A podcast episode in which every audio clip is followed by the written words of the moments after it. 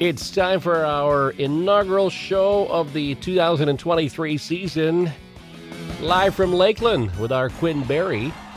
Brought to you by Cino Insurance Services and Integrity Apparel, Screen Printing, and Embroidery.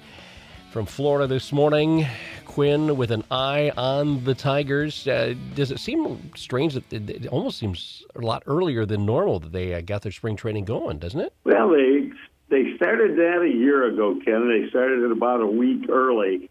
And uh, this year they also had that World Baseball Classic, so you're going to lose some of your baseball players here in another week or so as they play for their home country for uh, for about four or five days. So yeah, it, it's a little early. It used to not start till games never used to start till that first week in March, but now they start that last week in February. All right. Well, we're starting to get to know the players on the field. You might need a scorecard to know some of the folks in the in the front office, right?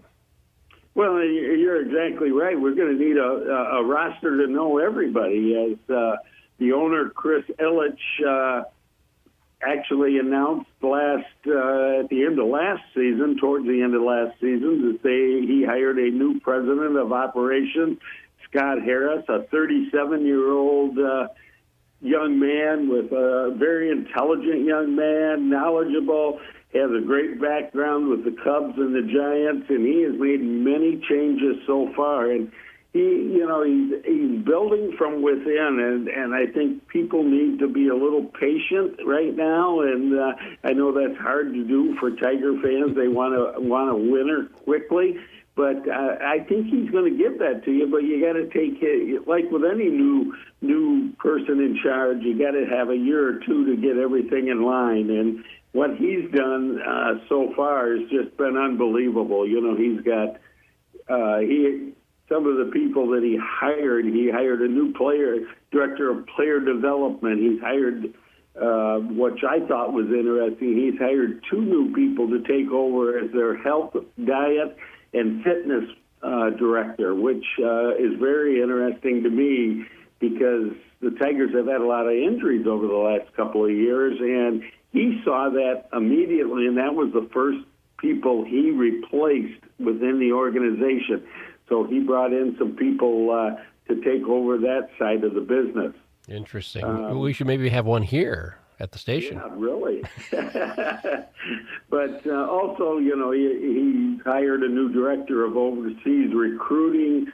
Um, he's hired some new coaches, or I, I should say, AJ Hinch, of course, is back as the manager. But uh, AJ went out, hired a new hitting coach, a new assistant hitting coach.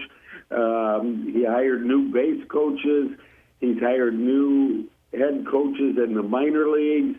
So you can see a big change in the organization at at the operational standpoint. Talking to Quinn Berry live from Lakeland this morning as the Tigers. Their preseason is underway. Are they using all these new changes during the preseason right now? That's what I heard, right? The the the, the, the I want to say a shot clock, the pitch clock, and the and the, the, the shifts and all those kinds of things. Is that all happening during spring training here too?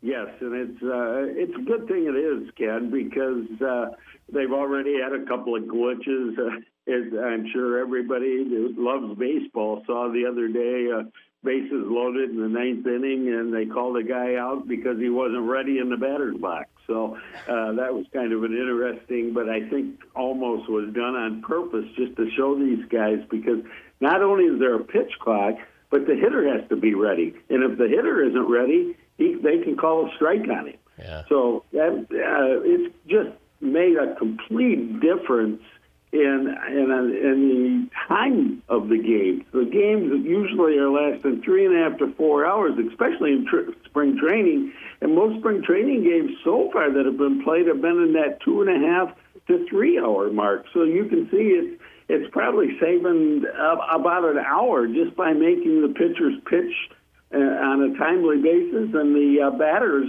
get in that batter box and be ready to hit on a timely basis. I saw some people commenting that, that it's not baseball. That's not it's not that's not tradition to have something like that. What, what are your thoughts on that? Well, my thoughts are we needed a change, and uh, I think you know we've lost fans because of a lot of reasons. One, we're all getting old, and baseball's always been a traditional. It's always uh, been bigger in my generation of people than it is in the younger people. That's for sure.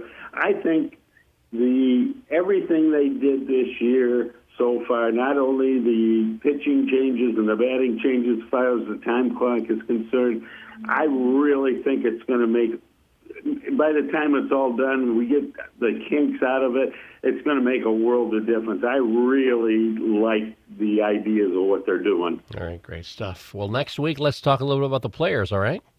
Yeah, I thought next week, uh, Ken, uh, being the baseball junkie I need, and like you said earlier, I think we're going to need a roster. And I'm going to bring a lot of new names to the uh, to the uh, radio show next week because a lot of these people uh, people back in Michigan haven't even heard of before. So, right. uh, but I think there's some great, interesting names. As uh, this Scott Harris has made some some uh, finds, I think, over this year. And uh, even though some people always don't agree, and then nobody ever agrees, but I think they got some nice young players and, and some trades over the winter. Looking forward to my friend. We'll talk next week. Uh, see you later, Ken. Thank you. Quinn Berry live from Lakeland, talking Tiger baseball spring training version.